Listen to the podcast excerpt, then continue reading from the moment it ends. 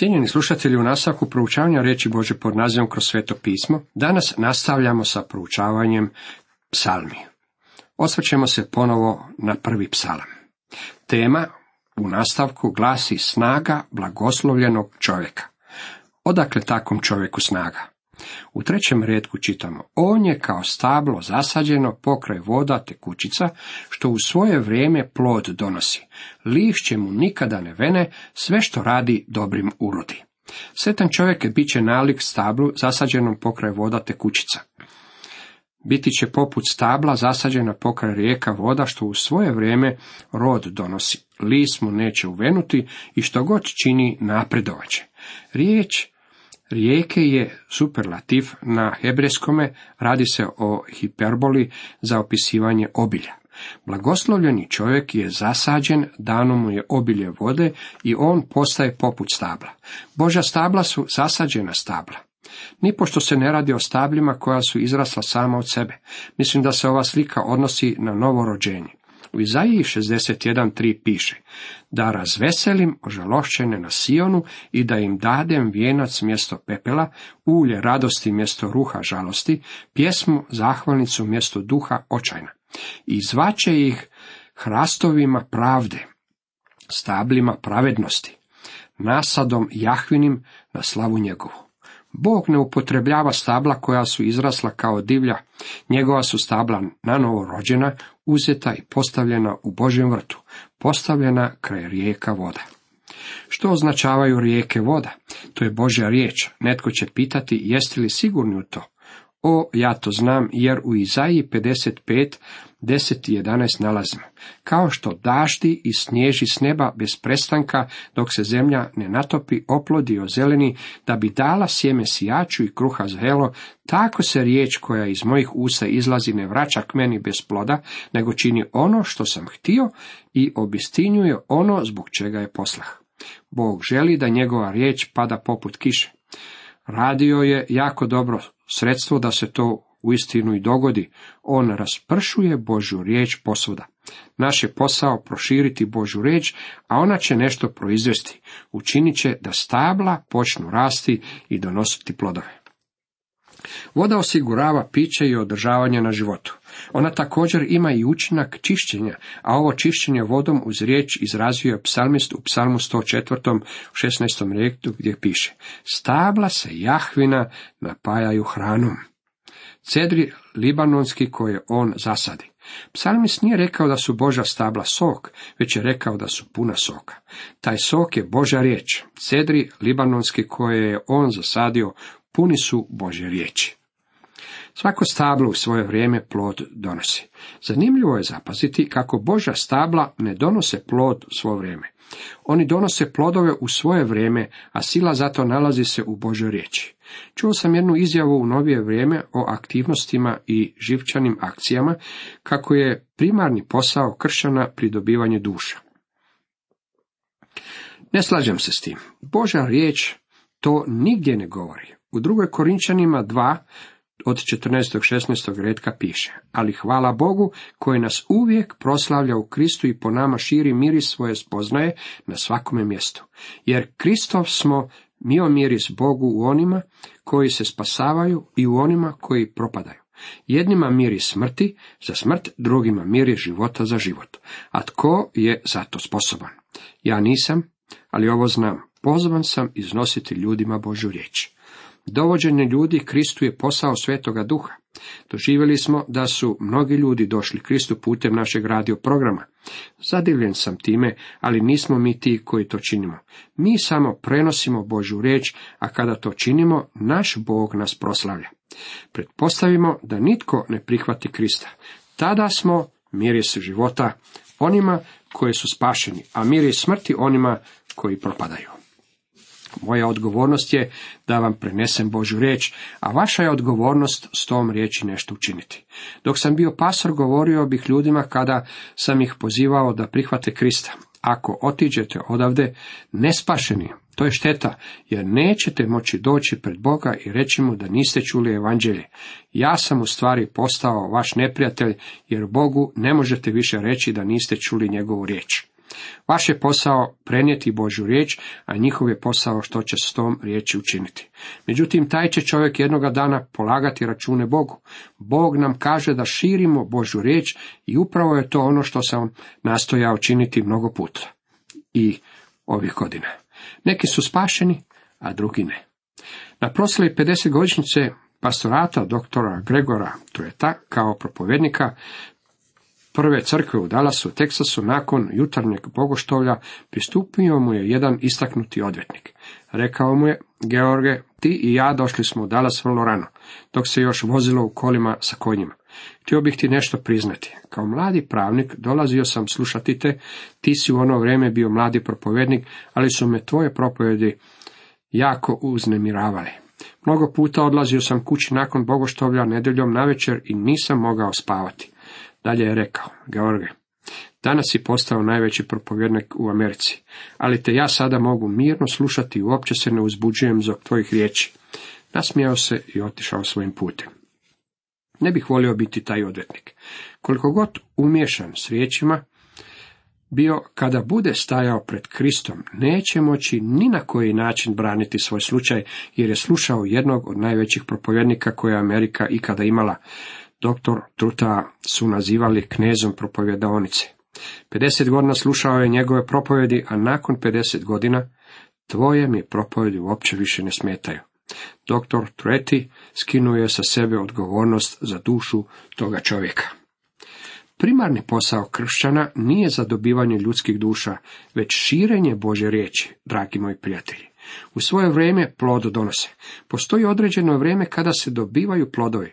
Imam jedno stablo mandarine u vrtu koje je jedne godine nadmašilo samo sebe. Bilo je prepuno mandarina. Sjećam se da sam pobrao dvije velike kutije mandarina, a na stablu je ostalo plodova za još dvije kutije. Međutim, mjesec dana kasnije na stablu nije bilo niti jedne mandarine. To stablo donosi plodove u svoje vrijeme. Postoji vrijeme predviđeno za donošenje plodova. To je razlog zbog kojeg bi trebalo postojati dugo vrijeme pripreme, sijanja sjemena i pomaganja da iz njega izraste stablo. Dati pokoji traktat ovdje ili ondje može imati svoju vrijednost, međutim mi se, dragi moji prijatelji, nalazimo u poslu širenja Božje riječi. I njega treba održavati i paziti. Potrebno je vrijeme i skrb, jer do ploda dolazi samo u pravo vrijeme. Također je rečeno, lišće mu neće uvenuti. List je izvansko svjedočanstvo jednog kršćanina. To je nešto što bi trebalo biti prisutno svo vrijeme. Boža stabla su zimzelena, nikada ne gube svoje svjedočanstvo. Jedan moj prijatelj, dok je jednog ljeta studirao, otišao je u nedjelju u jednu od poznatih crkvi, rekao mi je, odlazio sam u nedjelju ujutro u jednu od velikih crkvi i nad ulazom sam vidio u kamenu ugravirane ove riječi, vrata raja. Zatim sam ispod toga vidio privremeni natpis, zatvoreno tijekom srpnja i kolovoza. Prečesto se to događa i u životima vjernika pojedinaca. Ali tako ne bi smjelo biti. Vi ste zimzelena stabla. Vaš list je vaše izvansko svjedočanstvo kojeg nosite za Krista pred ovim svijetom. Sva Božja djeca su zimzelena. Kao dodatak ovome psalmist je napisao, sve što radi dobrim urodi. U starome zavetu Bog je svojem narodu obećao materijalne blagoslove. Takva vrsta blagoslova nije obećana današnjim vjernicima. Ako ih imate, možete biti zahvalni Bogu što vam je dao više nego što je obećao. John Trapp ovako je to izrazio. Izvanski napredak, ako slijedi blisko zajedništvu s Bogom, je sladak poput nule koja kada stoji uz broj dodaje vrijednost, jako sama po sebi ne znači ništa. Ono što je važno je imati Krista. To je broj jedan. Svi materijalni blagoslovi su nule. Ako nemate jedan ispred svojih nula, onda imate ništicu. Međutim, ako stavite taj jedan, odnosno Krista, ispred svojih materijalnih blagoslova, onda ste uistinu blagoslovljeni. Zapamtite međutim da nam on nije obećao materijalne blagoslove u ovom vremenu u kojem živimo. U nastavku tema glasi stalnost blagoslovljenog čovjeka. Zapazite kolika je nesigurnost bezbožnika. Nisu takvi opaki, ne nisu takvi. Oni su kao pljeva što je vjetar raznosi. Stoga se opaki neće održati na sudu, ni grešnici u zajednici pravednih. Dva čovjeka, dva puta, dvije sudbine. Jedan put je slijepa ulica, vodi u smrt, drugi put vodi u život. Bog nam govori što je ispravno, a što je pogrešno. Živimo u vremenima kada ljudi nisu sigurni što je ispravno, a što pogrešno. Bog je siguran. Njegova se riječ ne mijenja sa pojavom svake nove filozofije novog naraštaja. Jer Jahve zna put pravednik, a propašće put opakih. Propast jednostavno znači izgubit će se. To je riječ neumitne konačnosti. Ako vam je tako draže, opaki će propasti, u izrekama 10.28 piše. Pravedničko je ufanje puno radosti, a opakima je nada uprazno. Zato i nalazimo poticaj, uđite na uska vrata, jer široka su vrata i prostran put što vodi u propast i mnogo ih je koji na njih ulaze. A uska su vrata i tjesan put što vodi u život i malo ih je koji ga nalaze, kako to čitamo u Mateju 7. Široki, prostorni put, nalik je ljevku u koji ulazite na širokom ulazu, a kako idete dalje, on se sve više i više sužava, te na koncu vodi u smrt. Na uski put ulazite putem Krista, koji je put, istina i život. Kako idete dalje, put postaje sve širiji i širi, taj put vodi u život. U Ivanu 10.10 Krist je rekao, ja dođoh da imaju život, da ga imaju u izobilju. U ovome prvom psalmu u istinu nam je predstavljena veličanstvena slika blagoslovljenog i sretnog čovjeka. Toliko iz prvog psalma. U nastavku pogledajmo što nam donosi drugi psalam. Tema drugog psalma glasi drama vjekova čovjekova pobuna protiv Boga. Značajka koja se lako opaža u knjizi psalam i njihova sistematična uređenost. Prvi psalam predstavlja nam savršenog čovjeka, sretnog čovjeka. Vjerujem da je to slika gospodina Isa Krista, posljednjeg Adama. Kao kontrast savršenom čovjeku, blagoslovljenom čovjeku iz psalma prvog, postavljen je buntovan čovjek iz psalma drugog. Ovaj dio knjige psalama nazivamo odjeljkom knjige postanka, a paralela koju zapažamo je gotovo nevjerojatna. Knjiga Postanka započinje sa savršenim čovjekom, sretnim čovjekom koji se nalazio u Edenskome vrtu. On je međutim postao buntovan čovjek koji je pobjegao od Boga, kojega više nije tražio i koji nije imao nimalo kapaciteta za Boga. Sada ovdje u psalmu drugom nalazimo Adamovu djecu, čovječanstvo. Psalam drugi nazivaju dramom vjekova. U njemu je sadržana vrlo jasna objava o ishodu događaja i sila koje nalazimo u svijetu današnjice. Ovaj je psalam organiziran više kao televizijski program nego kao drama. Predstavljen je kao da je jedna kamera postavljena na zemlji, a druga na nebu. Vidjeli smo nešto slično kada smo promatrali izravni prenos istraživanja mjeseca. Bilo je to vrlo uzbudljivo i vrlo dramatično. Kada dođemo do drugog psalma, nalazimo da Boži duh koristi dvije kamere na vrlo dramatičan način koji premašuje svu ljudsku maštu. Prvo se uključuje kamera na zemlji i tada čujemo glasove mnoštva. Čujemo malog čovjeka kako izgovara svoj monolog i igra svoju ulogu kao što je Šekspir to izrazio jadni glumac koji paradno i s uzbuđenjem igra na pozornici života. Maleni čovjek. Zatim se gasi kamera na zemlji, a uključuje se kamera na nebu, te čujemo kako govori Bog Otac. Nakon što on izgovori svoje riječi, kamera se premješta njemu s desna, pa svoje riječi izgovara Bog Sin. Zatim se gasi kamera na nebu, a ponovno se uključuje kamera na nebu, te Bog Sveti Duh ima posljednju riječ. U žarištu kamere čovječanstvo. Promotrimo ovu reportažu. Kao prvo uključuje se kamera na zemlji, a mi vidimo čovječanstvo. Ono je stavljeno pred nas u prvome stihu sa sljedećim pitanjem. Zašto se bune narodi? Zašto puci ludosti snuju? Zašto se bune narodi? Pogani, a puci židovi snuju ispraznosti. Riječ ludost upotrebljena ovdje znači ispraznost. To znači da se sve ovo što je toliko zbunilo pogane i što je ujedinilo narode u velikom mas pokretu, velikim protestnim pokretima, neće nikada ispuniti, nikada dovršiti. Radi se o ispraznoj stvari koja je ujedinila čovječanstvo. O čemu se to radi? Ustaju kraljevi zemaljski, knezovi se rote protiv Jahve i pomazanika njegova. Ustaju kraljevi zemaljski su politički vođe, a knezovi se rote su vjerski vođe. Ne samo da nalazite velike mase ljudi u ovim protestnim pokretima, već im se u tome također pridružio i establishment. Tu imamo vođe i političke i vjerske gdje su udružili snage. Što je to protiv čega protestiraju? Protiv koga su ustali? Protiv Jahve i pomazanika njegova. Riječ pomazanik ovdje znači Mesija, to je njeno značenje na hebrejskome.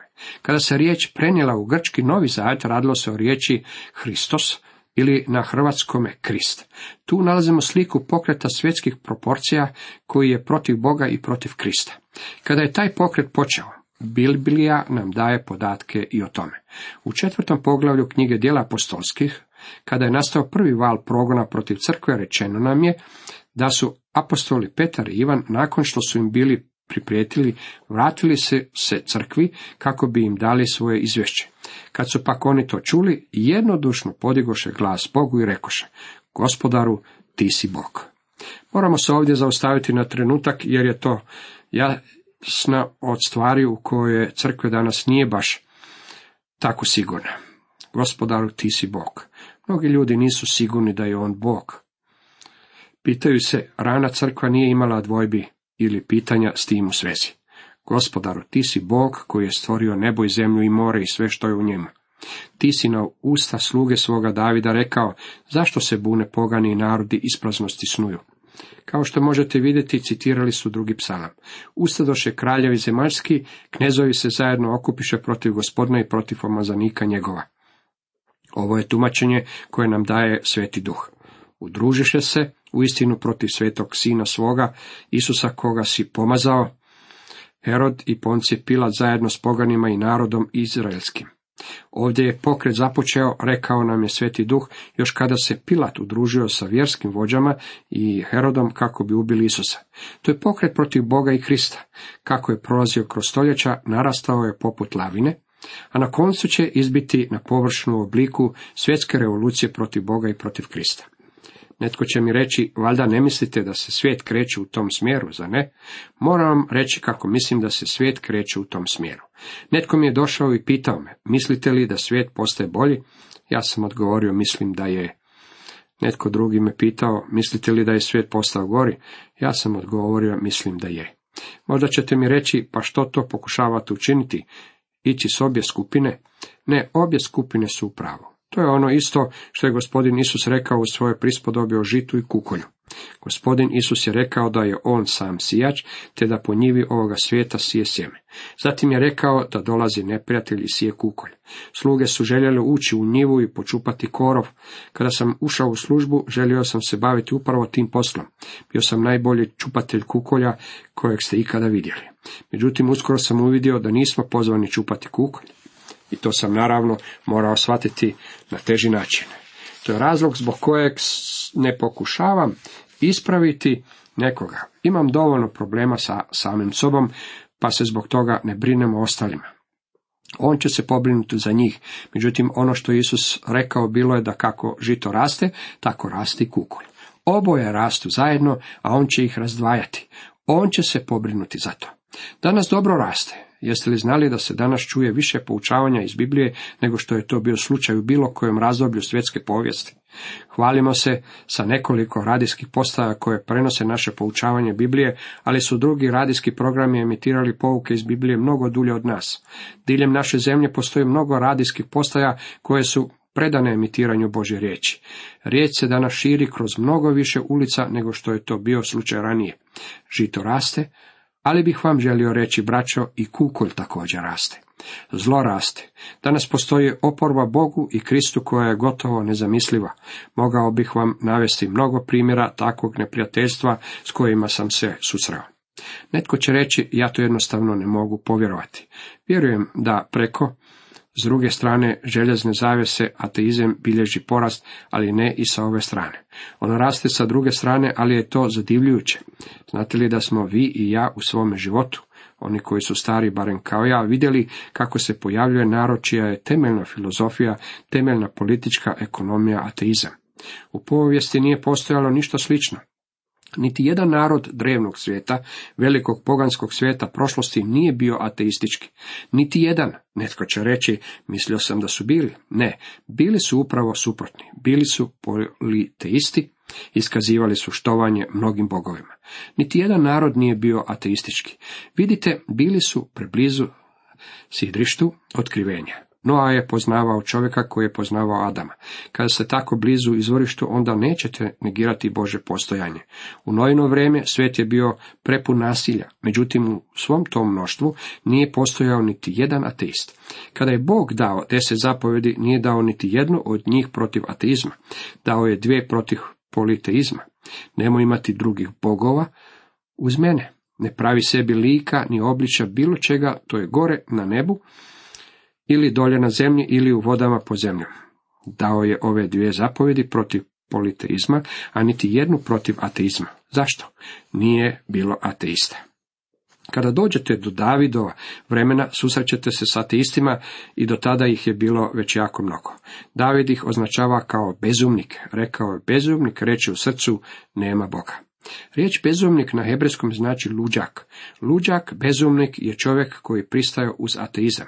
Naravno može imati doktorsku diplomu sa sveučilišta. Biblija međutim za njega tvrdi da je luđak. Ludo je bilo kojem čovjeku tvrditi da nema Boga. Postoji, vjerujem, jednaka oporba Isusu Kristu sa ove strane željezne zavjese, kao što postoji sa one strane željezne zavjese. Vjerujem u to svim svojim srcem.